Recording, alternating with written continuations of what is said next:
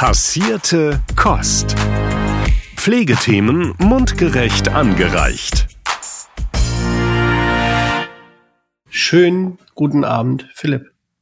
3, 2, 1, Mainz. Guten Abend. Nicht Mainz wie Mainz. Mainz direkt hinterm Brenner. Das erinnert mich an irgendeine Folge, wo Menschen Schwierigkeiten mit geografischen Grundwissen hatten, glaube ich. Sören, wie geht's dir? Äh, hervorragend. Ich habe äh, zu dem Thema übrigens letztens gerade eine Karte irgendwo gesehen von Deutschland. Äh, Deutschland aus Sicht eines Norddeutschen. Da war dann kurz in unter Hamburg war ein Strich gezogen einmal rüber. Da stand dann auch oben Norddeutschland und darunter Bayern.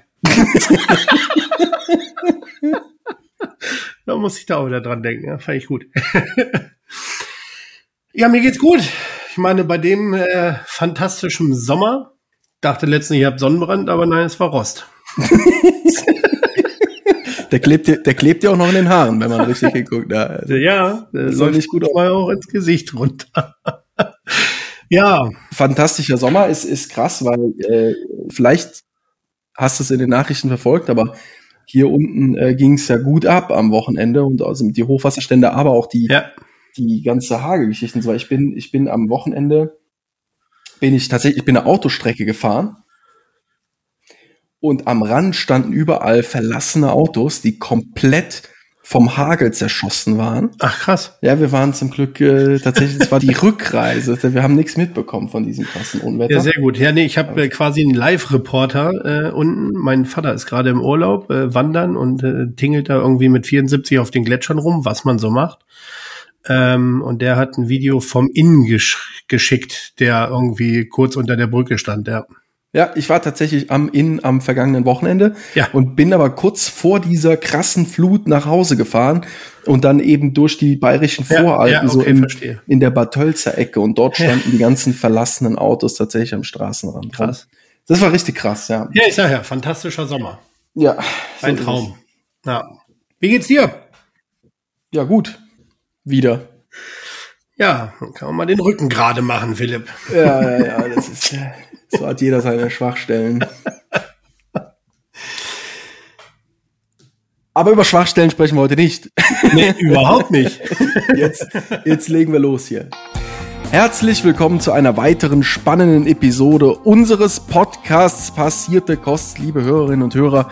Ich bin Philipp und gemeinsam mit Sören, den ihr gerade gehört habt, freuen wir uns heute auf ein besonderes Gespräch mit einem äußerst interessanten Gast. Heute haben wir Sven zu Gast, der nicht nur Arzt ist, sondern mittlerweile Vollzeitunternehmer, aber Befürworter des Teilzeit-Entrepreneurships und wirkt heute als CEO, Coach und Investor in der Digital Health Branche. Das klingt wirklich faszinierend. Bevor wir in die Details eintauchen, lasst uns mit den ersten Fragen beginnen, um unseren Hörerinnen und Hörern einen Einblick in deine Reise zu geben. Herzlich willkommen, lieber Sven, bei Passierte Kost. Hallo Jungs, vielen Dank, dass ihr mich hier habt. Ich freue mich sehr auf euch. Ähm und die Vibes sind schon mal super. Das stimmt. Äh, kurzes Vorgespräch und äh, ich glaube auch, dass es äh, äh, sehr cool heute wird. Vor allen Dingen aber spannend und äh, damit auch von mir natürlich herzlich willkommen, äh, Sven. Wir fangen an, wie wir immer anfangen, würde ich sagen. Stell dich doch bitte unseren ZuhörerInnen einmal selber vor.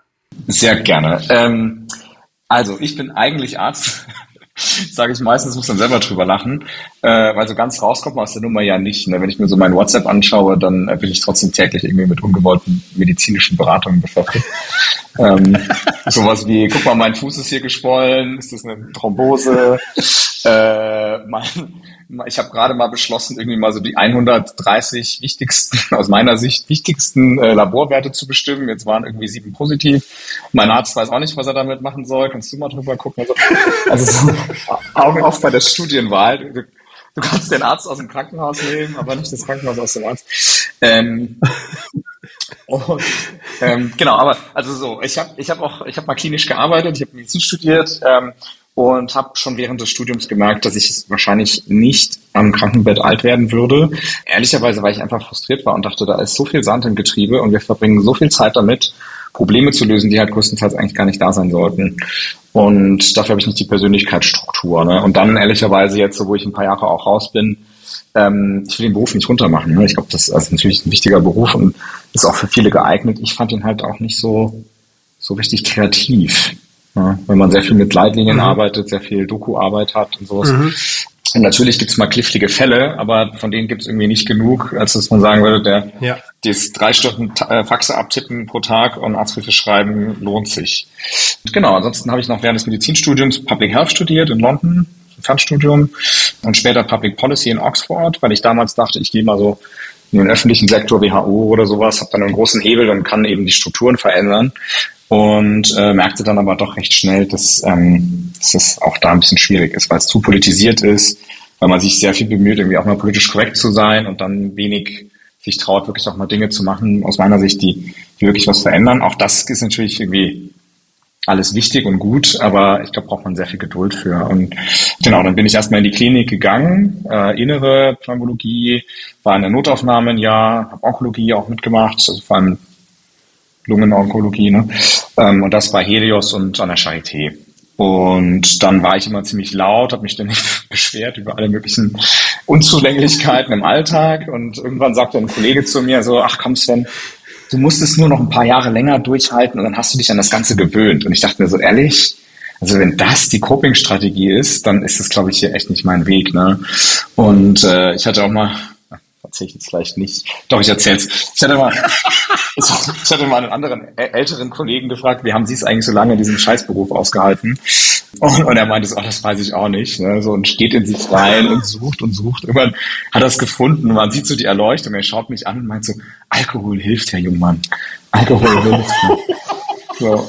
Und, und irgendwie, ich habe dann immer so links und rechts geschaut und mich gefragt, gibt es ja irgendeinen, dessen Leben ich gerne hätte, wenn ich Mitte 40 bin? Und ich habe die Person nicht gefunden. Auch wenn ich die irgendwie alle irgendwie individuell spannend fand als, als Menschen, wenn ich die ärztlich bewundert habe und irgendwie so die differenzialdiagnostischen Talente und so auch cool fand. Also das ist schon so, aber irgendwie so das Leben in diesem Setup, ich dachte mir so, nee, irgendwie, irgendwie nicht. Und ähm, gleichzeitig habe ich mich sehr viel mit Digitalisierung beschäftigt, hat auch schon in Oxford und fand da zwei Sachen ganz spannend. Und das erste ist, die ähm, Digitalisierung kann uns allen, also sowohl Pflege als auch ärztlicherseits, super viele Dinge abnehmen, auf die wir gar keinen Bock haben. Zum Beispiel Doku mhm. etc.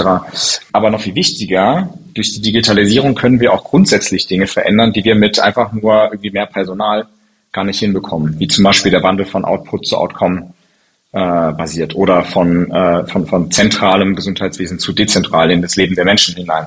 Von, von intuitiv, empirisch hin zu wirklich präzise auf den einzelnen Menschen zugeschnitten. Das schaffen wir nicht nur mit mehr Personal oder so. Wir brauchen dafür wirklich auch Technologien, die uns da ähm, wirklich helfen können, die neue Impulse setzen können. Und ähm, wie gesagt, war ich halt ein bisschen laut und irgendwann äh, wurde die Geschäftsführung von Helios auf mich aufmerksam und sagte dann, hey, wir haben beschlossen, dass wir quasi neue Wege gehen wollen. Wir haben dieses riesige Netzwerk an Kliniken in Deutschland, in Spanien und so weiter, MVZs. Und äh, wir machen aber nicht so richtig was ganzheitliches damit. Und wir wollen ein digitales System aufbauen, ein Netzwerk, über das wir halt komplett neu definieren, wie wir mit den Menschen, unseren PatientInnen interagieren. Und du scheinst ja genug zu sehen, was sich ändern muss. Und hast auch die Energie, das irgendwie nach vorne zu bringen. Hast du nicht Lust, damit in die erweiterte Geschäftsführung reinzugehen und das sozusagen als Chief Medical Officer auch mit aufzubauen? Und äh, war total schwer Nein zu sagen. Ich meinte dann noch so, naja, aber irgendwie, vielleicht mache ich noch meinen Facharzt parallel fertig und sowas. Und dann sagten die so, äh, nee, erstens brauchen wir dich Vollzeit. Äh, zweitens haben wir genug Schulterklappen in diesem ganzen Laden, falls äh, irgendwie jemand ran muss. Und drittens ähm, wollen wir ja eben nicht, dass du dich zu sehr an den Status quo gewöhnt hast, sondern wir wollen dich ja genau in, in dieser Phase, wo du halt auch die Dinge so hinterfragen kannst, du hinterfragen kannst. Und dann habe ich das gemacht. Das war tolle Erfahrung. Ähm, ich glaube, wir haben auch viele Dinge, also viele Fehler auch gemacht, ehrlicherweise, uns teilweise zu sehr wie eine Klinik gemanagt, ähm, haben dann uns Leute reingeholt, die sehr stark aus dieser Startup-Szene kamen, die dann teilweise auch so ein bisschen ähm, ja, Schwierigkeiten hatten, so dieses Gesundheitswesen reinzudenken. Also es ist schon was, wo man, wo ich gelernt habe, das ist nicht trivial. Ne? Das ist jetzt auch gar kein Vorwurf, das ist auch ein wichtiger Prozess, aber so Innovation im Gesundheitswesen, wenn du nur Leute hast, die aus der Klinik kommen, die denken halt trotzdem und auch ich selbst halt sehr stark in gewissen Bahnen. Und Leute, die aus einer anderen Welt kommen, die verstehen oft gar nicht, was das eigentlich heißt, warum wir so auf Patientensicherheit pochen und, und was die Gesetzgebungen dahinter sind und, und wie kompliziert diese Regularien ja. sind mit irgendwie die Krankenkasse zahlt und ne, also der macht aber die Behandlung, Patientin muss es einreichen oder wie auch immer oder auch wird gar nicht erst eingereicht und, und diese ganze Komplexität zu verstehen und, und da ist mir wirklich bewusst geworden, wie wichtig das ist, so Stück weit beide Perspektiven zusammenzubringen und wie wichtig es ist, dass beide Seiten auch wirklich im Kern verstanden haben, wie sie mit der anderen Seite auch kommunizieren können und so. Und das äh, ist, ist ja alles andere als trivial. Wir haben es am Ende ganz gut dann auch hinbekommen und das Unternehmen gibt's weiter, fleißig äh, in, in Entwicklung. Ähm, ich bin dann irgendwann raus und habe als Partner dann bei einer Firma, die sich Founders Lane nennt, die haben wir verkauft letztes Jahr, das quasi äh, so standardmäßig gemacht für die verschiedene Unternehmen, die schon etabliert sind und dann sich sagen, ey, wir wollen aber nochmal irgendwie was Schnelles, Digitales, irgendwie so ein Startup ausbauen, aber unsere Stärke nutzen als großes Unternehmen, das schon lange am Markt ist und so. Und das mhm. machte für mich total viel Sinn, so in diesem Healthcare-Bereich, weil es natürlich, wie gesagt, sehr reguliert ist, weil es schwer ist für Startups überhaupt da Fuß zu fassen oder zu wachsen und so weiter. Wenn du so einen Giganten dann zur Seite hast, so die These, dann ist es vielleicht an manchen Stellen einfacher. Ne? Trotzdem hat es auch so seine Schwierigkeiten, weil die dann auch eigene strategische Einschränkungen haben und so. Du bist dann nicht so flexibel wie so ein Startup und so. Nachdem wir dann diese Firma da verkauft haben und ich hatte nebenbei so ein paar Beiratsrollen bei Wellstar, das ist so ein D2C Online-Prescription-Plattform aus München, ähm, quasi aus dem südlichen Teil von Norddeutschland. Ähm, für die, die nochmal ein geografisches Update brauchen. ähm, das ist da quasi südöstlich von Sylt. und äh, genau, und ähm, äh, und dann bei, bei Speed Invest, das ist so ein Venture Capital Fund, der gerne in auch Healthcare investiert, nicht nur, aber jetzt zunehmend mehr. Äh, das ist noch nicht offiziell, aber ich hoffe, bei dem Zeitpunkt, wer das ausstrahlt, ist dann hoffentlich auch bekannt und das ist nämlich ein Pech gehabt. Ähm, und ja, und dann kam so ein Ingenieur auf mich zu, da können wir noch mehr drüber sprechen, und äh, habe mich gefragt, ob ich Lust habe, jetzt äh, da quasi seine Technologie in die Medizin reinzubringen. Und das mache ich jetzt Vollzeit seit einem Jahr und bin auch total happy mit. Ansonsten lebe ich in Berlin, mache gern Sport, lebe überwiegend außerhalb dieser Medizinerblase, habe aber immer noch ein paar gute Kontakte da und freue mich auch immer wieder drüber, aber bin wirklich zunehmend mehr da ausgeschlichen sozusagen. Wenn du in der Medizinerblase leben würdest, würde dein WhatsApp anders aussehen, weil die Mediziner würden dich wahrscheinlich nicht fragen, ob du ah, ja. äh, mal kurz ihr geschwollenes Bein begutachten kannst. Wow, du bringst mich gerade auf eine Idee. ein Freundeskreis Such dir andere Freunde. Das ist super. Ja mehr Mediziner und Pflegekräfte in dem Freundeskreis ja. Das ist und, die ganzen, und die ganzen Dummies wieder rausschubst. Die ganze Energie, die da frei wird, das kann man sich gar nicht vorstellen. Kann man ein neues Unternehmen gründen wahrscheinlich. Ja. Sven, erzähl doch noch mal ganz kurz. Also ich hatte mir ja vorhin schon einen abgestammelt mit dem äh, Teilzeit-Entrepreneurship, siehst du? Ähm, erzähl doch mal ein bisschen mehr darüber. Das habe ich ja ganz vergessen gerade, danke. Also ich habe äh, ich hab auch mal äh, mit, mit einer sehr guten Freundin, das war eigentlich mal so ein Freundschaftsprojekt, äh, haben wir gedacht, wir wollten so ein Kartenspiel machen. Oder so ein Gesellschaftsspiel. Manche kaufen sich Ringe und ihr gründet eine Firma als Freundschaftsprojekt, oder was? Ein Bändchen war das, das war unser Bändchen. ähm, ich hatte das ursprünglich mal so angedacht und war dann bei einem großen Verlag aus Wien tatsächlich, ähm, der, der viele so Spiele macht und habe dem angeboten, hey, ich mache euch so eine Mediziner-Version von Activity. Ah. Dann haben die mich da eingeladen und so. Und dann war das irgendwie auch okay, aber dann meinten sie so, na, aber nur, wenn du das nicht über unsere Kanäle vertreibst und so. Und dann dachte ich mir so, hä, soll ich denn das dann verkaufen? Äh, an einer Tankstelle oder was? Was, was, also, ihr, ihr, seid auf Amazon, ihr seid die ganzen Spiele, was soll denn das, ne? So, und dann war mir das zu blöd, dann habe ich es halt irgendwie auch gelassen und, ähm, dann hatte aber Johanna immer wieder gedrängt, komm, lass uns das irgendwie angehen. Und dann sagte ich zu ihr, okay, dann ist aber der einzige Weg, dass wir halt eine eigene Firma machen, weil ich fühle mich halt von diesen etablierten Spielern da irgendwie die ganze Zeit irgendwie an den Tisch gezogen oder genervt oder so. Und dann sagte ich so, okay, dann machen wir halt eine eigene Firma. So, und dann waren wir plötzlich beim Notar und haben dann da so eine Firma gegründet, ohne sehr viel Sachverstand. Da, haben wir uns so kaputt gelacht bei diesem Notar, dass er irgendwann auch angefangen hat zu lachen. Und die müssen ja so ganz schnell da irgendwie mit 240 Wörtern pro Minute da irgendwie alles vorlesen. Hat sich dann so die Augen links und rechts zugehalten, damit er von mir nicht noch mehr angesteckt wurde. Und hat dann echt im Lachen es geschafft, da durchzunotarisieren. Irgendwann wurde ich in die Ecke gestellt wie in der Schule damals, weil er sich sonst nicht mehr konzentrieren konnte und so. Also es war, er nannte das die legendäre Beurkundung. Äh, immer noch. Und, äh, und dann ging's los. So, und dann mussten wir halt irgendwie ähm, dieses Spiel machen, ähm, haben uns dann überlegt, wir nehmen ein, Kartenspiel, angelehnt an Sachen, die man halt schon ein bisschen kennt ähm, und haben das aber dann in quasi eine Medizinerbox gemacht, wie so eine Medikamentenschachtel mit äh, irgendwie so Warnhinweisen und mit einem Beipackzettel, auch mit, also nicht beim Führen von Fahrzeugen anwenden und Nebenwirkungen werden dann geschildert und so, um halt so ein bisschen unseren nerdigen Humor so zu bespielen, dass wir uns da drin wohlfühlen und haben das dann einfach gemacht, einfach mal so ein paar tausend Stück bestellt. Das muss man machen, weil sonst sind die einzelnen zu teuer und haben das dann auf Amazon gestellt und so. Und das alles immer so nebenbei am Wochenende haben uns getroffen. Dann stellt sich raus, dass ihre Mutter Designerin ist und die hat dann äh, auch die Designs gemacht für uns und so. Und es hat sich dann glücklicherweise total gut verkauft. So, also es mit ohne große Werbung. Ich glaube, wir sind jetzt auch 2000 Stück pro Jahr. Und ich habe auch schon mit einem deutschen großen Medizinverlag gesprochen, die dann auch sagten, so, sie würden wahrscheinlich nicht mehr hinkriegen. Und das war also irgendwie ist cool, so für so ein Nischending. Davon wird man nicht reich, aber das Spannende ist einfach, diesen Prozess da durchzugehen, sich trauen, trauen, was zu machen, irgendwie überlegen, wie kriege ich das jetzt überhaupt an die Leute ran? Ähm, so, wie erfahren die denn davon? Ähm, und irgendwann ist man an einem Punkt, wo dann plötzlich ich irgendwie auf, auf Leute, so MedizinerInnen treffe und die mir sagen, ach cool, das Spiel haben wir zuletzt in Ungarn gespielt oder waren wir auf der Autofahrt und so. Irgendwie so steht auch in der, steht auch in der Beipackzettel, dass ich jetzt nicht beim Autofahren machen soll. Also, ähm, und, und das ist total sympathisch einfach, ne? Und auch ein super Weg, um so ein bisschen in dieses Unternehmertum reinzukommen.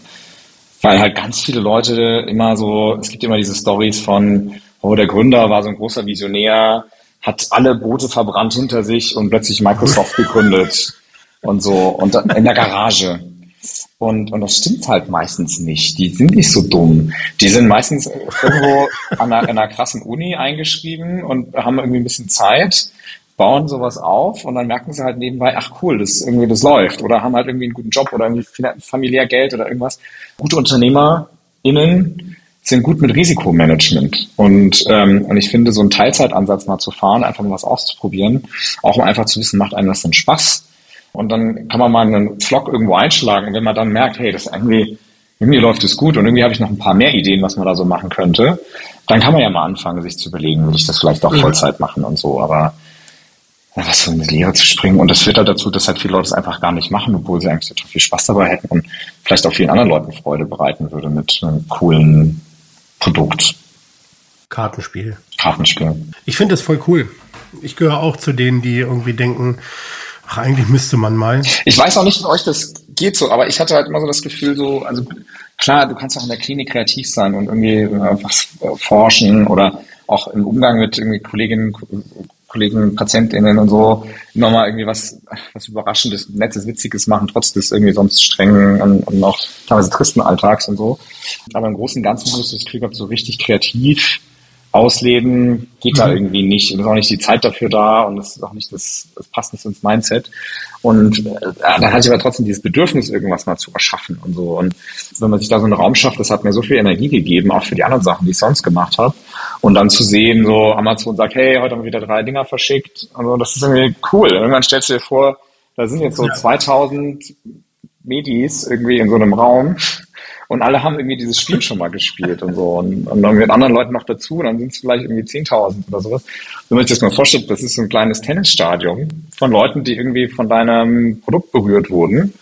Das ist irgendwie, das hat was Erfrischendes so, ne? Ja. Wie mit eurem Podcast. Ja, absolut. Wollte ich gerade sagen. Ähm, ähnlich, also mir geht zumindest so. Eigentlich ging das ja von Anfang an los, immer wenn wir so die Zahlen angeguckt haben, haben wir gedacht, wow, okay, da haben wir jetzt nicht mitgerechnet. Also wir haben ja irgendwie im ersten Jahr eine Zahl veranschlagt und haben wir irgendwie das Zehnfache geschafft. Ja, das, äh, das stimmt und man erlebt es ja immer mehr, dass äh, Leute einen kennen, nicht unbedingt persönlich. Also ich glaube, dass äh, man kennt vielleicht unsere Stimmen und man kennt auch unsere Namen, aber wir sind an sich sehr unbekannt. Aber der mhm. Podcast-Name, der, die Leute kennen den. Ist vielleicht ist der Name klug gewählt, Mega. aber ich glaube, dass äh, der, der Name aber auch mit dem Inhalt irgendwie, es passt gut zusammen und wir stoßen immer häufiger auf Menschen, die schon mal was von dem Podcast gehört haben und äh, dann spielt schon keine Rolle mehr, wie viele Folgen der oder diejenige schon gehört hat und wie viel Zeit sie ähm, mhm. ähm, mit dem Podcast verbracht hat, sondern allein die Tatsache, dass Menschen wissen, dass dieser Podcast existiert, Total.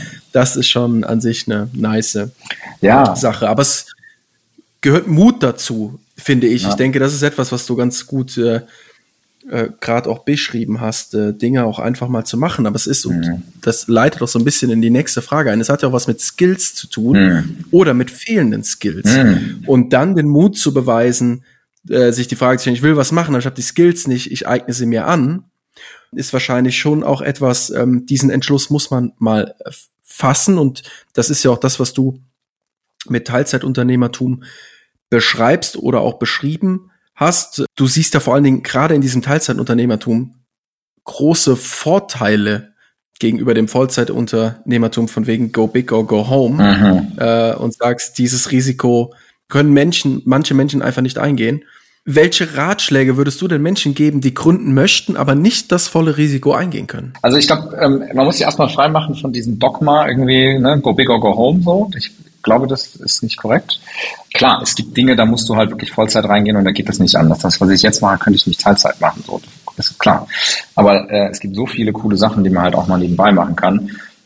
Wie zum Beispiel mit einem Podcast starten, wie das ja auch gemacht hat. Und ich finde, passierte Kost übrigens einen mega geilen Titel, noch mal kurz äh, erwähnt. Also ich glaube, eh so ein, so ein Drama, was viele in unserer Generation, auch jünger, was die so haben, ist, irgendjemand hat denen erzählt, du musst deine Passion finden. Und dann bist du da automatisch gut drin und alles andere, das Universum fügt sich dir dann oder so irgendwas. Ne? Und erstens interessiert das Universum sich nicht so sehr für dich. Ähm, zweitens ist es mega egoistisch. So, ne, so, warum, weil du jetzt was willst. So. Und, und drittens, woher willst du denn wissen, was deine Passion ist? Selbst wenn du, ich hatte so viel in meinem Medizinstudium, wenn du gefragt hast, warum hast du Medizin studiert? Ja, ich fand Grace Anatomy so geil. und so, wow, sechseinhalb Jahre mit so das nervigste Studium, was man sich aussuchen kann. Also, Den blauen Kittel. Ja. So, und, und dann, und dann äh, ziehst du das halt durch und merkst du, warte mal, das ist ja eigentlich gar nicht so wie Grace Anatomy. Und, äh, und, und dann, wer willst du das wissen? Und, das ist ja eher wie bei Dr. House. ja. Ständig zusammengeschissen. Ja. Oder du, du, du merkst halt, es ist vielleicht doch so, aber es macht ja trotzdem keinen Spaß. Oder bis dahin hat sich dein Leben verändert und du hast irgendwie dann andere Prioritäten, vielleicht weil du Familie hast oder was auch immer. So und ähm, das heißt, so den, die, dieses Passion als Kompass ist super schwierig. Und was viel einfacher ist am Anfang, ist sich zu überlegen, so was kann ich denn eigentlich gut? So, was sind eigentlich meine Stärken? Und meistens, wenn man was gut kann, hat man auch Spaß dran, weil man dann positives Feedback kriegt und Erfolge hat und so weiter. Und dann kann man immer noch überlegen, innerhalb dessen, was ich gut kann, was sind die Sachen, die mir besonders viel Spaß machen. Das ist viel einfacher. Und ich kann dann meine Talente weiterschleifen und dann dahin weitergehen. Und ähm, dasselbe halt zum Thema Teilzeitunternehmertum. Ich weiß ja gar nicht, ob mir das Spaß macht oder ob ich nur glaube, ich will jetzt so cool sein wie Elon Musk oder, oder so ähm, sondern ich muss ja erstmal rausfinden, sind das Dinge, die, die mir Freude machen. Es gibt viele Gründe, warum einem das keinen Spaß macht. Ne? Ich habe keine Assistenz oder so, hätte ich in anderen Jobs gehabt, wenn ich jetzt irgendwo äh, in einem Angestelltenverhältnis wäre und muss halt teilweise Dinge selbst machen. Teilweise stehe ich da im Copyshop und druck meinen Pitch-Deck aus und schicke das dann an irgendwelche Leute, die du nicht im Internet findest und so. Ne? Ähm, wo ich manchmal auch frage, so, will ich das noch? Aber das gehört halt dazu, so, und das passt irgendwie. Ähm, aber das, glaube ich, das muss man so ein bisschen für sich reinfühlen. Das ist ein Grund, warum man es vielleicht auch nicht ganz Vollzeit unbedingt machen sollte am Anfang, selbst wenn man es könnte. Und ähm, das Zweite ist, also die meisten Unternehmer, wenn du die so fragst, sag mal, was ist denn eigentlich so eine Sache, die du gerne gewusst hättest? Dann ist fast immer ist die Antwort, ach, tausend Sachen. Und dann kommt so kurz nachgeschoben, ich bin aber froh, dass ich nicht eins davon wusste, sonst hätte ich es nicht gemacht. Ne? Weil du halt ständig irgendwie so Überforderungsmomente hast oder plötzlich irgendwas verstehst, wo du so sagst, boah, das ist ja jetzt echt, also das ist eigentlich so klar, aber es war mir ja so überhaupt nicht bewusst. Und du hast diese ganzen, man nennt das so die, die Unknown Unknowns, also die Dinge, von denen du nicht weißt, dass du nicht weißt. Und das sind deine größten Probleme oft. Ähm, und, äh, und darauf muss man sich ein Stück weit gefasst machen. Und das heißt im Kern, dass man ähm, sich nicht nur die Frage stellen muss, was muss ich eigentlich dazulernen? Und das sind ständig Sachen. Und man muss eher gut darin sein, auch sein Lernen so zu atomarisieren, dass ich halt ganz schnell das, was ich jetzt gerade brauche, lerne. Das bringt mir dann nichts, wenn ich dann so ein zweijähriges Masterstudium parallel mache, weil dann mache ich jetzt irgendwie drei Monate Marketing oder so irgendwas oder Finanzplanung. Ich brauche halt aber gerade was komplett anderes, Programmieren oder so. Und dann ist es eher gut, dass man so ganz agil schnell sich was aneignen kann ein bisschen wie so ein Assistenzarzt im ersten Jahr. wie war das nochmal mit dem Myokardinfarkt? ähm, äh, das ist ein bisschen unfair.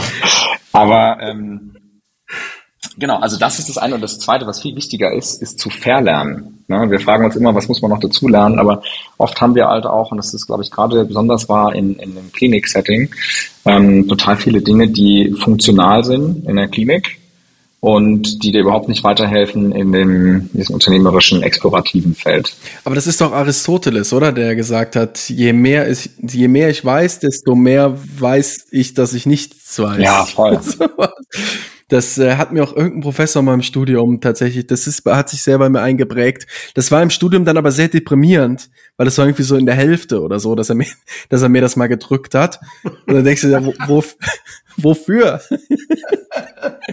ja gut, aber da war man auch noch jung. Es gibt ja diesen, äh, diesen Dunning-Kruger-Effekt, ne? der sagt so, äh, Leute, die halt wenig wissen, von der Sache, die überschätzen total ihr Verständnis davon. Und die Leute, die viel wissen, die unterschätzen das eigentlich. Und weil du halt ab einem gewissen Wissensstadium halt mehr verstehst, was du nicht weißt. Und ich hatte mal einen Kardiologie-Prof, der immer so meinte, so, eure Aufgabe ist es, eure Ignoranz zu vertiefen. Jetzt habt ihr noch, jetzt seid ihr noch Studenten, jetzt habt ihr über oberflächliche Ignoranz äh, ihr wisst äh, nicht, wie es ist und ihr glaubt, irgendjemand anderes weiß es. Ich habe tiefe Ignoranz, ich habe keine Ahnung und ich weiß nochmal dann auch keine Ahnung. Irgendwie so, ne? Das war so, ein, so sein Ansatz. Das ist gut. Cool. Aber vielleicht auf deine eigentliche Frage zurück, die ich ja gar nicht beantwortet habe. Ne? So, was muss man lernen? War doch, ne?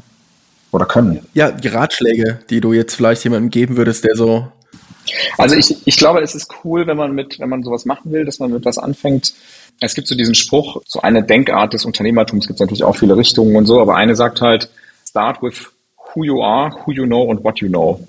Also ähm, wenn du jetzt zum Beispiel pflegerische Ausbildung hast und weiß ich nicht, du bist irgendwie, hast einen guten Humor und so weiter, äh, und du kennst ein paar Leute, die du interviewen kannst, dann ist so ein Podcast ja gar kein schlechter Start. Ne? Also who you are, ne, es muss zu dir passen. Who you know, wer sind die ersten Leute, die dir irgendwie helfen können. Da kann es auch sein, dass du jemanden brauchst, der dir halt mit Tontechnik hilft oder mir dir erklärt, wie man sowas mhm. aufsetzt und so weiter, wie man da so ein Marketing macht und sowas muss man ja nicht alles selbst können.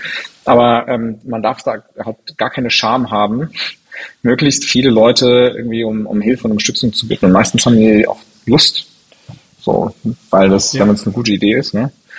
Und dann findet man schon raus, was man halt irgendwie lernen muss äh, und was die Prioritäten sind. Ich glaube, so zeitlose Sachen, die immer helfen, wenn jetzt jemand noch keine Idee hat, aber sich einfach vorbereiten will, das sind so Themen wie Marketing oder Finanzen, sind immer irgendwie wichtig, das ist auch fürs eigene Leben wichtig. Und so allgemeine Sachen, ne, wie, weiß ich nicht, gut reden können, mit äh, so digitale Kompetenzen sind immer hilfreich und wenn es auch nur ist, äh, wie ich eine einfache Webseite mal machen kann und sowas, dass man schnell mal Dinge starten kann. Und je mehr das dann funktioniert, desto mehr hat man dann irgendwo auch mal ein Budget und kann auch mal sagen, hey, ich hole mir jetzt noch eine Steuerberaterin für, für das Ganze dazu, dann muss ich mich um den Kram nicht mehr kümmern. Und jetzt hole ich mir jemanden dazu, die meinen Social Media macht, weil ich habe da jetzt irgendwie gar keine Zeit für und ich will halt einen konstanten guten Feed haben oder so. Und dann kann man ja das zunehmend quasi immer so delegieren, auch mit Freelancern. Manchmal ist es auch echt nicht teuer. Wir haben jetzt hier so einen 3D-Drucker stehen, haben selbst null Ahnung davon, wie man den bedient und haben aber jetzt einen richtig coolen Typen gefunden, dem wir gesagt haben, guck mal, du machst uns unsere Teilchen und dafür kannst du den so lange benutzen, wie du Bock hast, mit deinen eigenen Lösemitteln, die Verbrauchsmaterialien und so und kannst halt da, was immer du damit machst, kannst du halt machen. Und in, in der Kombi helfen wir uns jetzt halt einfach gegenseitig, ne? Und das kostet uns dann auch nichts. Mhm, mh, mh. Und was druckt der jetzt so? Also für uns druckt er äh, wichtige Bestandteile unserer Hardware. Ich hoffe, ansonsten sind es nur so Warhammer-Figürchen oder sowas. Keine Ahnung, was da so entsteht. Was? Ich hab's nicht verstanden. Für Amorelli? Oder was hast du gesagt? was? Das ist eigentlich eine sehr gute Geschäftsidee. Personalisierte. Das glaube ich war gelogen. Also, wenn, nur weil es was gibt, heißt ja nicht, dass man das nicht machen sollte, ne? Ähm, ja, definitiv. Viele sagen auch, das validiert den Markt ja. schon mal. Ja, du musst ja nur ein Stück vom Kuchen haben. Ja, aber das ist spannend und ich finde, ich finde vor allen Dingen halt, also ich meine, an den Punkt kommen ja viele. Also du hast den Moment, wo du denkst, das könnte man machen, gute Idee und dann entschließt du dich irgendwann, das zu machen. Und dann, glaube ich, kommt ein ganz kritischer Punkt, weil dann kommt ein tiefes Tal, ja. weil du wirst feststellen, was du erstmal alles regeln musst, mhm. bevor du überhaupt zu deinem eigentlichen Geschäftszweck vordringen kannst. Allein die Tatsache, wenn du einen Shop aufgebaut hast, wie lange dauert das, bis du ernsthaft juristisch und rechtlich dazu legitimiert worden bist, jetzt Dinge auch zu vertreiben. Oder auch mit, wenn du plötzlich merkst, Website, Website klingt erstmal super simpel. Wir kennen alle die tausend YouTube Pre-Roll Werbungen. Ein Baukastensystem jagt das nächste und eins ist leichter als das andere. Aber hinten dran hängt Google und Google Analytics, weil du willst wissen, was auf ja. deiner Website passiert, weil dir nützt kein Baukastensystem dieser Welt was, wenn du nicht lesen kannst, ob die Leute überhaupt auf deiner Website landen. Ja also Google Search Konsole, Google Analytics, zumindest mal Basics, ein Impressum erstellen, ja. dann stellst du plötzlich fest, fuck, da muss eine Adresse rein. Boah, will ich meine Privatadresse jetzt als Einzelunternehmer, will ich meine Privatadresse ins, oh Mist, welche Wege gibt's, um daran vorbeizukommen? Ja. Okay, es gibt Postflex-Adressen, okay, die sind nicht teuer, 10 Euro im Monat, ja, kann ich wählen. Ach Mist, aber auf Geschäftsverträge geht das jetzt eben nicht. Da muss, ah ja, und dann gehst du weiter und weiter und jetzt will ich nicht alle Lösungen verraten, weil ich den ganzen Kram schon tausendmal gedacht habe. und ähm, aber das, ich will nur sagen, das Tal ist ziemlich tief, durch das man sich da wühlen muss, bis man mal sagen kann, und jetzt kann ich mal das eigentliche Produkt, was ich hier entwickelt habe, egal ob es ein digitales Produkt ist, ob es ein physisches Produkt ist, ob es eine Dienstleistung ist, von wegen, äh, in, in Persona, weil es irgendwie Coaching, Beratung, whatever ist, bis ich mal zu dem Punkt komme, dass ich Dienstleistung erbringe und Geld dafür kriege, muss man eine ganz schöne, ja. ganz schöne Litanei an Dingen da durchlaufen und dieses Tal zu durchlaufen. Aber wenn das dann mal gemacht ist, dann denke ich, kommt der Spaß. Aber das muss man sich trauen. Ich glaube, dass Mut hier echt, äh, Mut ist echt ein. Absolut. Aber teilzeitmäßig, es ist natürlich, äh, ich kann das absolut nachvollziehen. Also gerade auch vom Risiko her. Also wenn man, wie du sagst, wenn man Familie zu Hause hat und so weiter, da alles auf eine Karte zu, zu setzen, geht halt nicht. Wie willst du ja. das machen? Genau wie du sagst, auch wegen ähm, äh, wegen diesem Verzug, ne, weil du ja nicht sofort Geld verdienst oder so, nur weil du jetzt irgendwie einen Webshop gemacht hast oder sowas. Selbst wenn du schon jetzt da, wenn ich einen Porsche hier hinstellen würde und ein Schild machen würde, der ist jetzt kostenlos, dann wird es wahrscheinlich trotzdem zwei, drei Tage dauern, bis da Leute irgendwie hingehen. Ne? So, du musst erstmal irgendwie aufmerksam machen. Und ich glaube auch, das, was ihr so anspricht, diese emotionale Komponente, die ist natürlich extrem. Ja. Also Klinik ist auch Stress. Äh, man nimmt auch mal Sachen mit nach Hause. Aber du gehst nach Hause, du verlässt die Klinik und du weißt, es sind jetzt kompetente Leute da, die äh, das übernehmen. Ne? Und auch wenn du mal was übersehen hast, kannst du da anrufen und sagen, hey, kannst du bitte mal nochmal Kalium nachkontrollieren oder irgendwie sowas. Ähm, und dann wird das halt gemacht. Im Zweifelsfall ist halt jemand so kurz genervt, weil er jetzt das jetzt nicht vorhatte, so, ne? ähm, aber das ist okay. So. Und du kannst dann nach Hause gehen, du kannst ins Kino gehen und sonst was. Ne? Wenn ich an einem Samstag nicht arbeite, jetzt in meiner Rolle, dann habe ich ein schlechtes Gewissen. Weil ich denke, so in diesen acht Stunden, zehn Stunden hätte ich halt so und so viele Dinge noch erledigen können und meine E-Mails schauen sich an und so weiter. Und da muss man auch eine gute mentale Gesundheit haben, um, um sich da an Schach zu halten. Und ich glaube, aus vielen Gründen ist es wichtig, dass man sich sehr genau überlegt, so wer ist mein soziales Umfeld, ne? so wer sind die Leute, die das irgendwie auch mit verstehen, die mich unterstützen, die mir auch mal sagen, hey, ähm, ich verstehe voll, wo du gerade bist. Ja. Trotzdem heute vielleicht lass uns doch einfach mal irgendwie Fahrrad fahren oder so, ne? Ähm, oder auch Leute, die dir auch aus ihrer eigenen Erfahrung genau die Sachen berichten können, die du da gerade geschildert hast. Ne? So viele Erfahrungen kann man halt auch selbst machen oder man kann halt auch Leute finden und da gibt es so viele Meetups überall und äh, Gruppen und was weiß ich, ne? wo Leute gerne mal so Erfahrungen miteinander tauschen, äh, dass man diese Sachen vielleicht auch so ein bisschen in Schach halten kann. Aber ja, klar, dann hast du Impressum gemacht, dann wird irgendwie noch Datenschutz und so weiter und so weiter.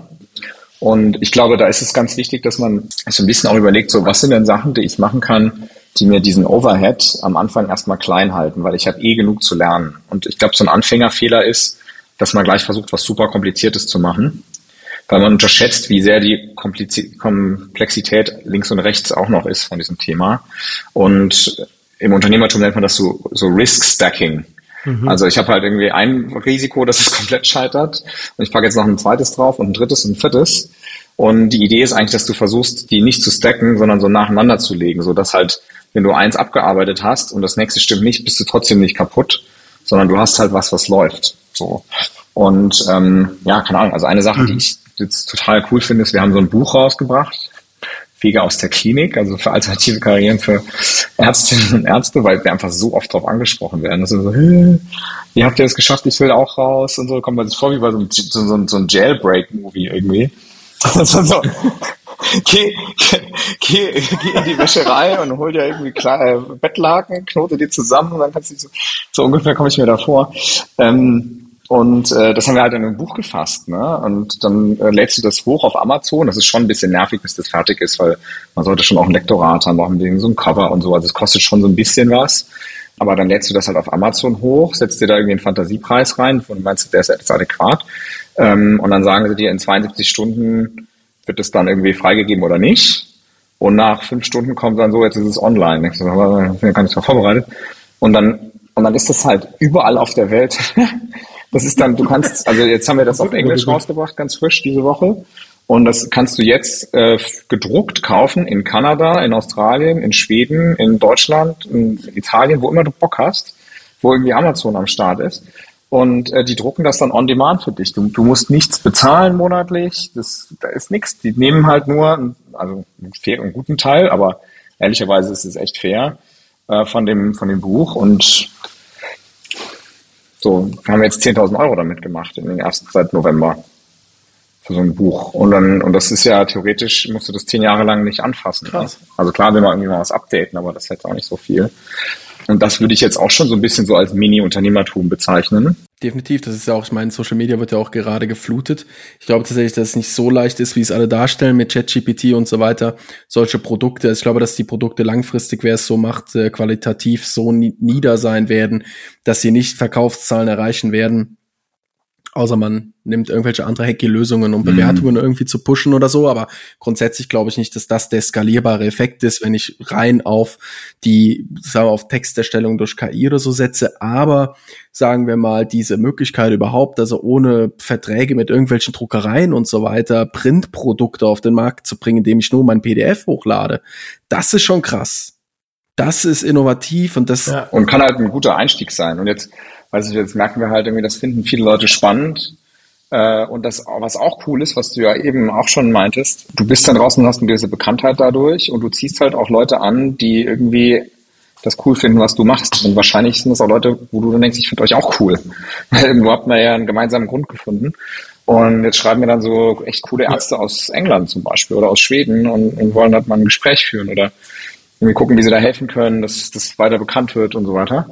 Ähm, und allein das ist ja schon cool. Aber dann merkst du halt auch, Vielleicht kommt dann irgendwie das nächste Produkt, so, was man machen kann. Äh, jetzt machen wir noch so ein Journal, dass die dann quasi so ein paar Fragen haben und dann für sich mal ein bisschen reflektieren können, so was will ich eigentlich mal mal reden und, und wo, wo könnte es hingehen und sowas.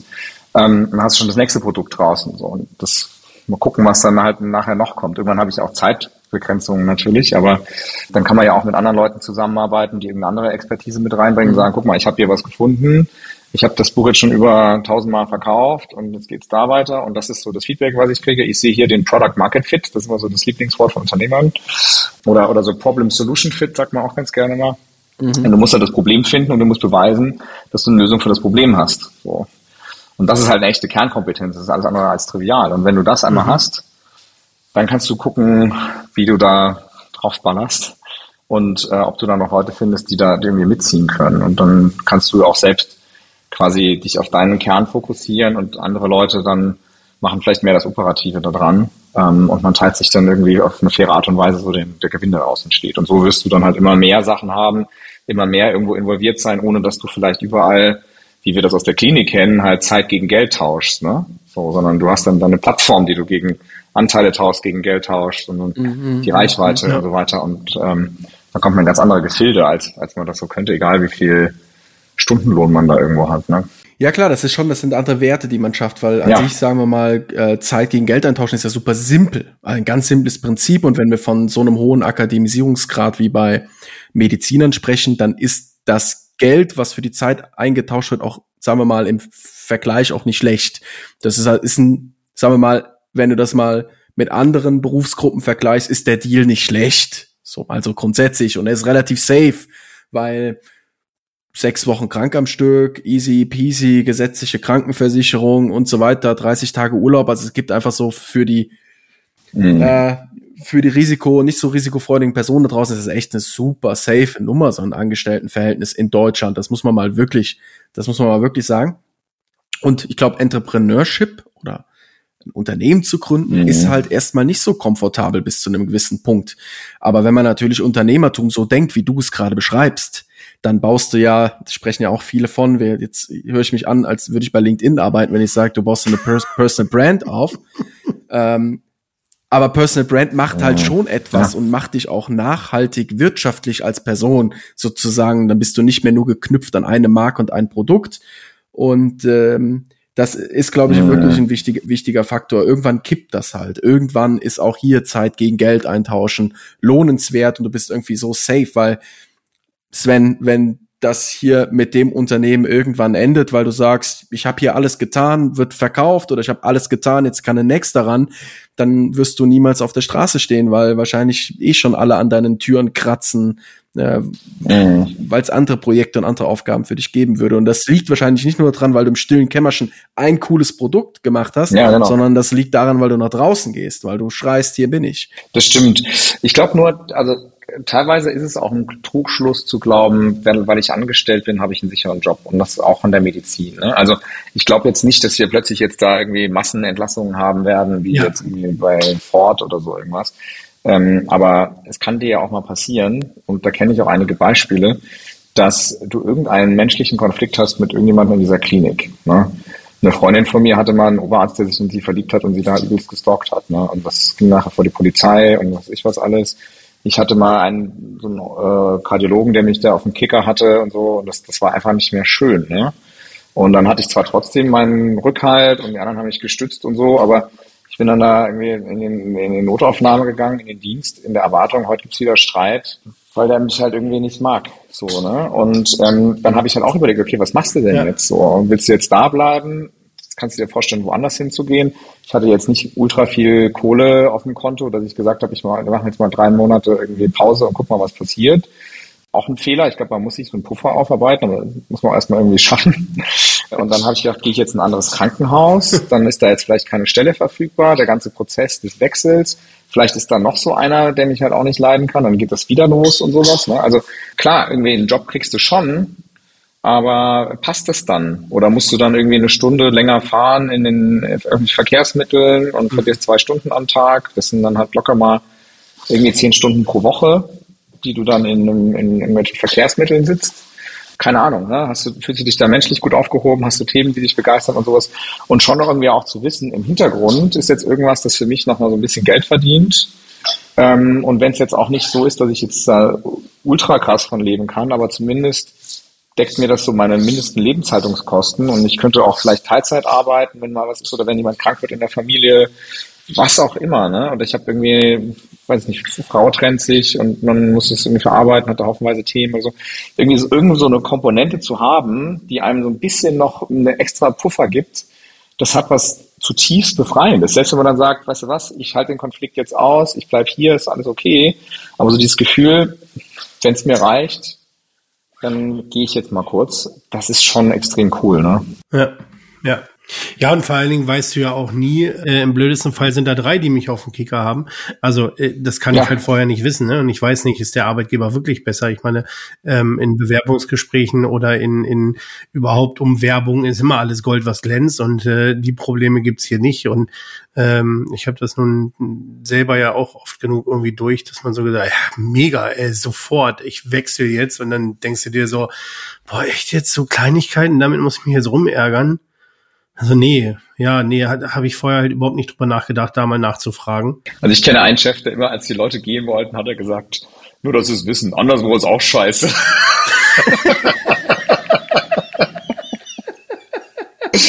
Und er hatte recht. Und das hat er auch gut gemeint. Ne? Das, der war nicht, das war nicht so ein Überredungsding. Das war einfach nur so, ich sag's Ihnen jetzt einmal. Lebenserfahrung. Das nennt man Lebenserfahrung. Ich habe auch gedacht, das Leben als Chef wird geil. Ja. Aber das ist ja auch, muss man sagen, es ist ja auch, ich meine, ja. die paar Wochen ist doch, ist es doch immer ganz schön, wo man glaubt, jetzt werde ich in ein Unternehmen ja. kommen, wo alles super alles ist. Also die machen, die machen alles anders. Also ja. hier, boah, alter Schwede, Struktur und äh, Freundlichkeit. Also hier, hier und ja, die paar Wochen sind doch immer gute Wochen. Das muss man auch sagen. Ja. Nach den paar Wochen ist dann immer, ja, okay. Ja, ja, ja. Aber trotzdem bleibt Unternehmertum, man muss schon einen Arsch in der Hose haben, ja. glaube ich, um das zu tun. Und unterm Strich, um das nochmal festzuhalten, es gibt halt vielleicht auch einfach Lebensphasen, wo es leichter ist und wo es schwerer ist. Ja. Und äh, da sind wir in Deutschland vielleicht auch sehr speziell, sagen wir mal, wie so unsere Generation und so weiter. Also wir sind ja noch teilweise sehr stark geprägt mit äh, Studium raus, dein erster Job und jetzt wird sich direkt gebunden und zwar Leasing Auto Nummer eins, Leasing Auto Nummer zwei, dann wird das Häuschen gekauft, das muss abbezahlt werden, zweimal im Jahr im Urlaub. genau. Ja. Und äh, pl plötzlich hast du Fixkosten im Monat. Ähm, da musst du schon ordentlich ranklotzen als, äh, äh als Startup-Mensch, um die erstmal zu decken. Das ist schon fast nicht möglich. Und den Schritt zurück zu machen, geht schon fast gar nicht mehr. Plötzlich stellst du fest, ach, die Kita kostet jetzt auch 400 Euro im Monat und so weiter. Plötzlich summierst du das auf und denkst, okay, alles klar, ich muss erstmal dreieinhalbtausend ja. Euro fix machen, um meine Lebenserhaltungskosten zu decken. Mhm. Und das ist schon relativ schwer, sowas ab Tag eins zu machen. Aber für all die ist mit Sicherheit das Teilzeitunternehmertum das vielleicht entschleunigte Mittel der Wahl, ja. Also Unternehmertum geht es ja immer darum, ich habe Hypothesen und die muss ich validieren oder falsifizieren. Und ich versuche immer mehr quasi zu belegen, da ist ein valides Geschäftsmodell, was ich auch groß machen kann. Das ist eigentlich, das ist dein Job. Uns allen kommt es eigentlich doch viel näher, als wir glauben, weil das eigentlich sehr systematisch und wissenschaftlich ist, wenn man es richtig macht. Das ist auch so ein bisschen diese Wildwest-Unternehmer, die halt irgendwie sagen, ich habe hier so ein Bauchgefühl und ich mache jetzt mal irgendwas und so. Ja, aber so die Profis, auch Silicon Valley und Co., ist hochsystematisch. Und die wollen auch sehen, was sind deine Hypothesen, wie hast du die belegt, was kommt als nächstes und so weiter. Also so die Investorengespräche. Ne? Und wenn du sagst, so, ich habe jetzt in Teilzeit irgendwie folgende Hypothesen belegt und ich sehe hier dieses Geschäftsmodell und ich brauche jetzt irgendwie eine halbe Million oder zwei Millionen, um das jetzt hochzuskalieren und ich will folgendes machen und du kannst das halt gut strukturieren, dann kriegst du auch Leute, die dir dafür Geld geben. Ne? Und dann denken die, cool, das hat der mit minimalen Aufwand irgendwie so parallel zu irgendwas gemacht. Wie wird der erst drauf sein? äh, wenn er das Vollzeit macht mit den richtigen Ressourcen und so. Ne? Ja. Ja. Das stimmt. Sven, neben deinem Engagement als Coach, Investor und Beirat im Gesundheitsbereich, bist du auch Mitbegründer von Halitus. Einem Unternehmen, das maschinelles Lernen einsetzt, um Krankheiten anhand der Atemluft zu identifizieren. Bitte, bitte erzähl davon mehr. Ja, also, das ist eigentlich tatsächlich, das ist der Hauptjob. Ne? Das andere ist das nebenher. Also das, das war so. Ne? Da kommt plötzlich, kriege ich so einen Anruf äh, und jemand sagt, hey, es gibt hier so einen Ingenieur, der arbeitet seit zehn Jahren an so einem Thema, wo er Luft in Bewegung analysiert. Und er hat sich jetzt nach langem Hin und Her überlegt, das Geilste ist doch eigentlich Diagnostik über den Atem damit zu machen. Und könntet ihr mal sprechen, weil der braucht halt einen Arzt, der Ahnung hat äh, von Medizin äh, aber auch die Business- und die Digitalseite versteht. Und ich glaube, das ist auch dein Thema und so. Und da bin ich so ein bisschen voreingenommen reingegangen. Ich dachte mir so, irgendwie noch das. Ja, klar, Luft. Nee, ist richtig. Ne? Und, ähm, und habe aber dann natürlich auch mal mehr recherchiert und sowas. Und das, also das Spannende ist, in deiner Atemluft hat man über 1000 verschiedene klinisch relevante Moleküle nachgewiesen, äh, sogenannte flüchtige, volatil, äh, flüchtige organische Verbindungen oder Volatile Organic Compounds auf Englisch. Und das sind zum Teil sind das Stoffwechselendprodukte aus deinen normalen Zellen oder aus deinen Krebszellen oder aus Infektionskrankheiten und so weiter. Ähm, zum Teil sind das auch Dinge, die irgendwie in den oberen Atemwegen produziert werden. Es kann aber auch sein, dass es Sachen sind, wo du halt ein Medikament eingenommen hast, das abgeatmet ist oder Ernährung und so. Also wirklich so haufenweise Dinge. Ja, das macht es auch herausfordernd, weil einfach so viel ist. Man hat aber über die letzten 20 Jahre mit Massenspektrometrie und Co. in Laboren sehr viel dazu nachgewiesen. Und ähm, es gibt auch sogenannte E-Noses, das ist ähnlich wie so ein Alkoholtest auf, auf on Steroids. Wenn man jetzt die Meta-Reviews anschaut, gibt es eine große Bandbreite, aber da gibt es Studien mit drunter, die auch echt, finde ich, sehr solide sind, wo man so eine Lungenkrebsdiagnostik über den Atem mit 85 Prozent Sensitivität hinbekommt.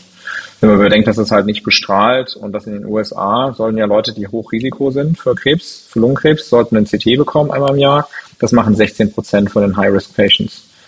Und wenn du das stattdessen halt in, bei, eine, bei der Hausärztin machst oder in, in die Lungenfunktion einbaust bei den CPD-Leuten, dann kannst du es deutlich erhöhen. Ne? Und auch frühe Phase, ja, Stadium 1 und so, ne, ist da, ist da detektierbar.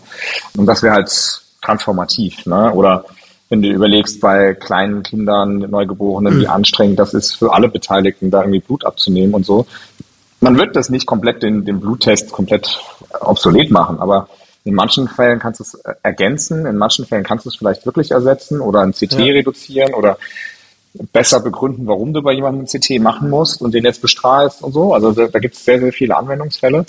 Und ähm, unser Ansatz ist zu sagen, wir machen das mit Lasern. Und quasi eine Lungenfunktion kombiniert mit, was man Laserspektroskopie nennt. Und also so ein Laser in so einer Röhre, die, der wird da über 100 Mal reflektiert, wie in diesen Film, wo irgendjemand so ein Museum ausraubt. Weißt du, das über diese Laserdinger da. Und dann äh, kommt halt dein, dein Molekül, fliegt da so durch diese Röhre durch und wenn das auf diesen Laser trifft, dann wird der absorbiert äh, auf einer ganz bestimmten Wellenlänge. Und dieses Absorptionsspektrum ist wie so ein Fingerabdruck, ganz spezifisch halt für bestimmte Moleküle. Und diese Datenbanken, die gibt's alle, kannst du dir online anschauen, musst du nichts bezahlen. Und damit wollen wir das jetzt halt messen. Wir müssen noch super viel beweisen. Ne? Wir haben Roche als einen Investor, über, über ROX heißen die. Wir haben den ehemaligen Strategiechef von Philips und viele andere coole Leute auch. Ähm, brauchen natürlich immer noch mal mehr Geld. Das ist sehr, sehr kapitalintensiv. Ne? Aber ähm, ist ein Thema, was ich super spannend finde. Und klar, viele klinische Studien stehen noch bevor und so weiter. Aber auch hier, ne, wir reden jetzt mit den krassesten Forschern, die seit Jahren an dem Thema gearbeitet haben, die unseren Ansatz cool finden, die jetzt unser Gerät haben wollen, um das dann auch nochmal zu vertesten und so. Der eine sitzt in Finnland, der nächste in Schweden, der nächste irgendwie in Holland und sowas. Und da tut sich echt so eine Community zusammen aus Leuten, die die, die Vision sehen, irgendwann können Maschinen riechen. Ja, und wir können krass. das einsetzen, um Krankheiten halt früher zu erkennen. Ne? Das ist richtig krass. Seit wie vielen Jahren machst du das jetzt bei Halitus? Wann ging es da hm. Also Halitus habe ich jetzt ein Jahr Vollzeit und davor war ich, glaube ich, so ungefähr ein Jahr so als Beirat. Und damals ne, auch wieder Teilzeit zu Vollzeit. Und dann dachte ich so, cool, ich werde jetzt überall hier und da mal so ein bisschen Beirat und äh, kann überall so mitreden. Und dann haben halt Investoren zu mir gesagt, du, wir würden schon investieren, aber die Bedingung ist, dass du das in Vollzeit machst, dass du Geschäftsführer wirst und dass du halt mehr Anteile hast, weil wir wollen dich da drin haben. Dann habe ich viele Gespräche dazu geführt und dann sagte ein Freund von mir, auch ein Unternehmer, sagte so, guck mal, du hast jetzt da vielleicht ein bisschen Anteil an dieser Firma und es ist irgendwie auch cool, das so vom Balkon aus dir anzugucken. Aber die Chance, dass daraus was wird, ist ja auch wahrscheinlich eine direkte Funktion dessen, wie viel du dich selbst da auch involvierst. Zeitlich, emotional, mhm. intellektuell, dein Netzwerk und so weiter und so weiter und so weiter. Ja, ja. Und das ist halt kein Thema, was man so, das braucht halt echt viel Zug. Und ähm, da habe ich lange drauf rumgekaut und dann dachte ich so, okay, das ist jetzt mein Unternehmermoment, wo ich wirklich Vollzeit auf was draufspringe und mich mit allem, was ich habe, quasi da reingebe. Und das ist natürlich auch unangenehm, weil jetzt hast du plötzlich dann einen siebenstelligen Betrag von Investoren, für den du verantwortlich bist, ne, der irgendwie auch dann fruchten muss. Eine große Vision, die du vertrittst, die, an die ich glaube. Jede Woche, sein Ingenieur hier kommt immer mit neuen krassen Ideen noch dazu und so. Ich dachte, ich dachte, du hast schon irgendwie alles erfunden, was es da Fall gibt und so. Und dann, nee, ich habe jetzt hier nochmal eine, das ist cool, ne? Aber es hat und, super viel Druck, ja.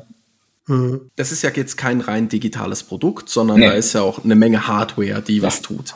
MRT und CT, das sind auch Hardware-Produkte, die ein Schweinegeld kosten. Jo. Wie kann man sich jetzt euer Hardware-Produkt da vorstellen? Ist das auch auf dem Level CT oder ist das tatsächlich, ist die Hardware an sich gar nicht so das mega Ding, sondern ist das ist, ist das wirklich, das wirkliche mhm. Produkt ist die Forschung dahinter. Ich habe ich hab nie verstanden, warum Hardware Hardware heißt, aber es ist Hardware, weil es einfach hart ist, sowas aufzubauen. Ne? Ähm, ja, genau. So. Ja, ja, logisch, natürlich. Ja, das ist, weil er Kommt halt aus dem 3D-Drucker. ja. ja. Äh, nee, also äh, allein unsere, unsere, diese Röhren da, ne, wo dann der Laser reflektiert wird, die sind mit 24 Karat Gold beschichtet, weil das halt die beste Reflektivität hat im Infrarotbereich. Achso, ich dachte jetzt mal, weil man es kann. So, geil, richtig geil aussieht, wenn du reinguckst. Und außen so ein bisschen so Strasssteinchen von Swarovski. Wir hätten auch Alu so. nehmen können, aber das, das fanden wir geiler. Das, das Auge diagnostiziert mit. Das kriegst du doch in keinem Krankenhaus verkauft, den Alu. genau. genau. Auch schön Nubuk-Leder, ne? Ein Griffstück. Mit so einem Timer von Rolex. ja. Und, und, für den Herrn Doktor noch der Alcantara-Stuhl dazu, ja. Kann man auch nur äh, zusammen mit einem Porsche kaufen. Das kommt nur im Paket. Ja. Das ist das 911. Also das kann auch nur wirklich in der, in der, in der outgesourcten Praxis in Kapstadt benutzt werden. Und die, und die Patienten können auch nur Business Class dorthin fliegen. Du musst erstmal deine Karte da einlesen in den Laser, dein, dein, dein Flugticket. Und wenn da Holzklasse ist, dann ist es. Nur wenn du Senator bei der Lufthansa bist, kannst du überhaupt behandelt werden.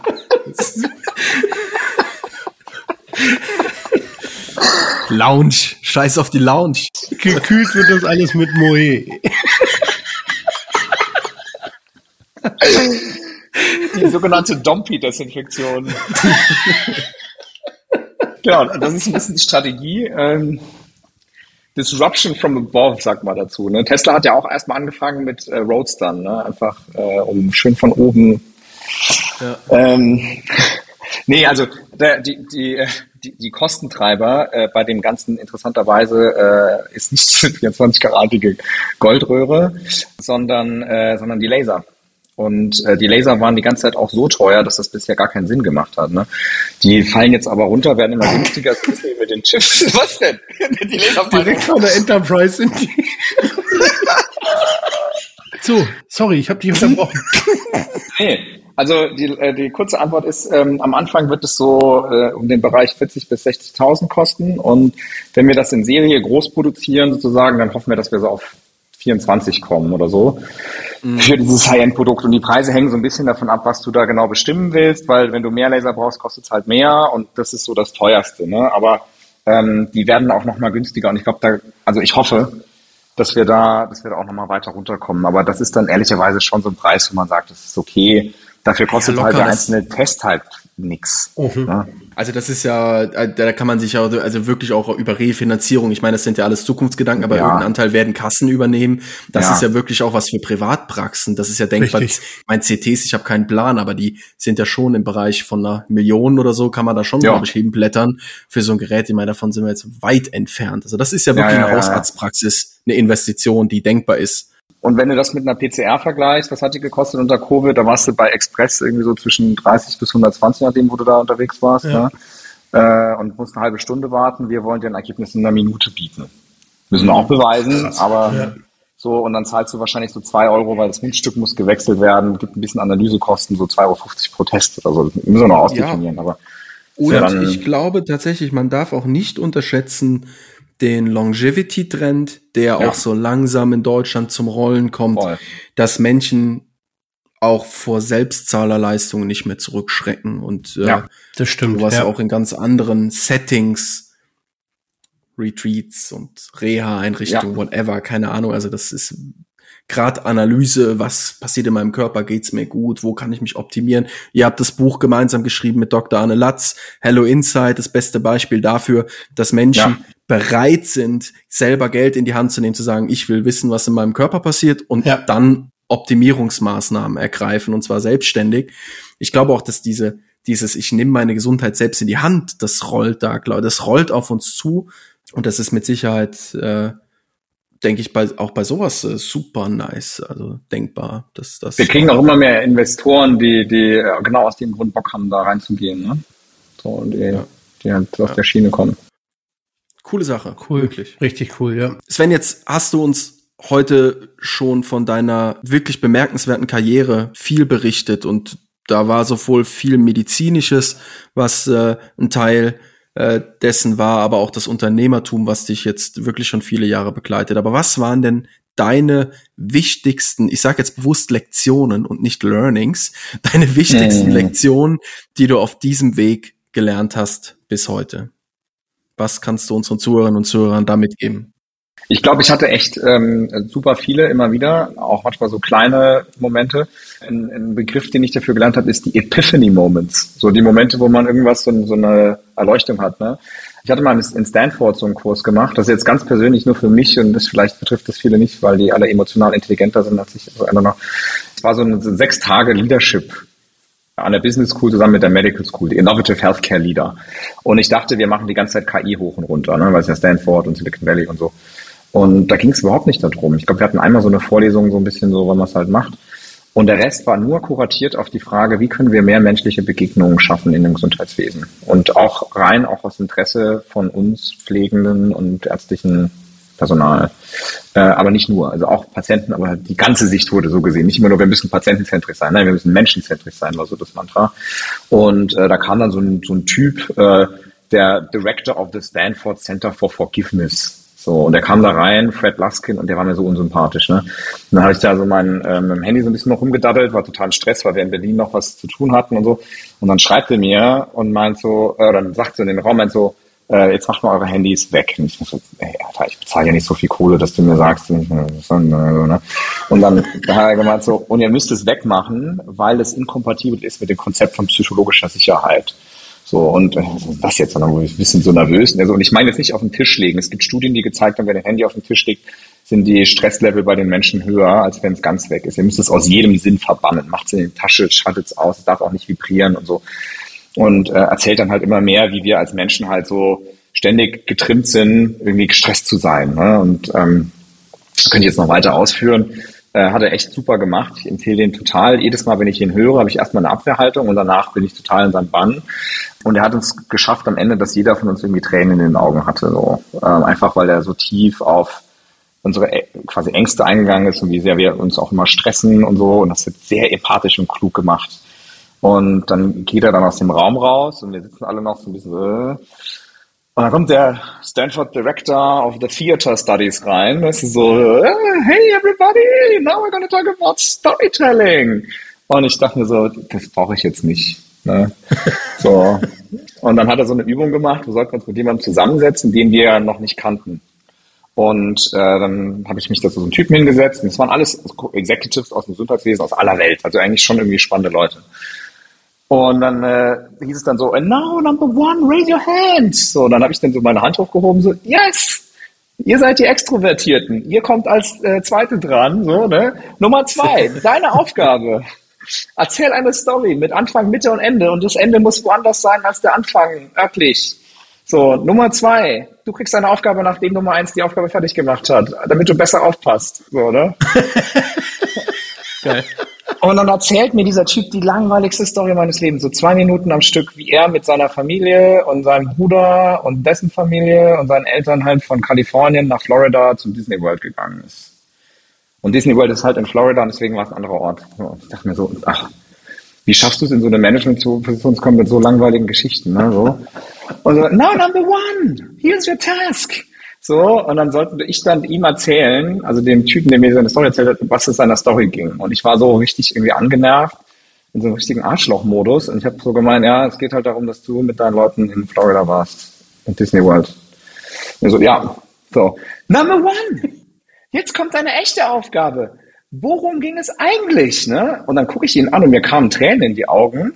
Und er guckt mich an, was ist denn jetzt los? Und ich mir so, ach du Scheiße, das ist das erste Mal, wahrscheinlich in über einer Dekade, dass du den Moment hast, mal mit deinen Eltern, deinem Bruder, deinen Kindern wirklich mal nochmal Zeit für euch zu haben in deinem geschäftigen Leben. Und dann kam ihm die Reihe Tränen und meinte so, oh ja, stimmt.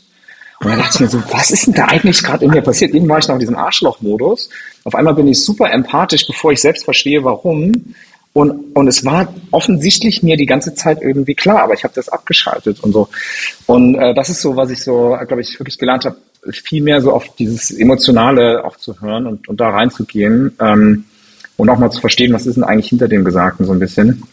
Es klingt jetzt irgendwie total trivial, aber für mich war das echt was, was mich auch total geprägt hat in vielen Punkten. Ich finde es eine saunice Geschichte und ich glaube, das, das kann jeder, kann jeder gut nachvollziehen. Ich ertappe mich auch immer mal wieder dabei, dass ich über andere Menschen und deren wie sie sich im Leben verhalten oder was sie tun, also so doch voreilig und mal schnell urteile. Mhm. Aber ähm, wenn ich mich selbst wieder auf mein Leben fokussiere, dann merke ich auch, äh, dass ziemlich viel Hintergrundwissen nötig ist, um zu verstehen, warum Menschen Voll. was tun. Und dass die einfachen Dinge oft. Nur ich hatte das Hintergrundwissen gar nicht. Irgendwie, ich habe das schon gewusst. Weißt du, und das kam mir so raus. Also ich glaube, manchmal weiß man viel mehr als nötig. Oder, oder ich, ich bin dann zu verkopft und muss dann irgendwie alles analysieren und so, aber manchmal ist es irgendwie, ist die Info schon da. Ja. Und klar kann man auch mal falsch liegen, aber im Zweifelsfall, wenn man es für die Leute nutzt und nicht gegen sie oder das nutzt, um sein Verhalten auch entsprechend zu steuern, kann das total mächtig sein. Ne? Ich irgendwie mhm. verlernt, darauf zu hören. Das hat, das hat mich mhm. lange nachfristig verändert und dann habe ich irgendwie Gesangsunterricht genommen und versucht da nochmal irgendwie mehr mit Emotionalität zu arbeiten und das irgendwie tiefer zu verstehen und so. Das ist auch eine Reise. Aber ich glaube, da kann man so viel schleifen, ne? Wir sind halt oft ein bisschen zu verkopft. Ja. Also ich zumindest. Ja, das ist ein ganz spannendes Thema, was wir jetzt tatsächlich noch aufmachen, was wir leider nicht mehr so detailliert sprechen können. Aber ich hatte letztens noch ein ganz spannendes Gespräch auch darüber über Emotionalität und wie, wie Menschen auch mit Emotionalität umgehen, mit Stress umgehen und so und wie, wie manche Menschen, und das äh, ist beneidenswert, so Ventile so schnell öffnen können und emotional werden können, mal heulen können und schreien können und Türen knallen können und so. Mm. Und wie wichtig das eigentlich ist, dass man das kann. Ähm, ich bin eher so die Kategorie, ich denke mal für mich drüber nach, wenn mir keiner zuguckt. Mhm. so, und ähm, das ähm, fällt mir bisher nicht sehr auf die Füße, aber es fällt mir in, äh, doch, glaube ich, auf die Füße, weil der Prozess in dem ich Dinge verarbeite, einfach unglaublich lang dauert und ich immer wieder drüber nachdenke, mhm. ob Entscheidungen richtig waren, ob ich in bestimmten Situationen korrekt reagiert habe oder ob ich in bestimmten Situationen vielleicht mal hätte anders reagieren sollen, weil es angebracht gewesen wäre. Das sind Dinge, wo Reflexion und also vor allem diese Selbstreflexion sehr lange in mir arbeitet und andere mhm. machen halt, es gibt Menschen, die machen ein Ventil auf, dann macht es zehn Minuten lang pff, ja und du guckst denen ins Gesicht und merkst, wow, geil. Das muss, best, das muss besser sein als Alkohol. Ja, ja definitiv. Wenn ich alleine drüber nachdenke, wie lange es mir nicht möglich war, in stillen Räumen zum Beispiel zu sein oder äh, beim Autofahren keine Musik zu hören, weil mhm. dann sofort irgendwelche, äh, ne, also ähnlich wie bei dir, Philipp, irgendwelche Gedankenspiele angingen, wo ich über über Erlebtes oder oder Vergangenes aus den letzten zwei, drei, fünf Tagen, Wochen irgendwie drüber nachgedacht habe ähm, wo ich denke, da nee, habe ich jetzt keinen Bock drüber nachzudenken. Ich mache jetzt lieber das Radio an und lass mich irgendwie ablenken. Mittlerweile ist das so, äh, wenn ich einen Termin hatte irgendwie mit viel Quatschen, dann ist das selbstverständlich, dass Musik ausmache, weil dann kann ich gerade nichts hören.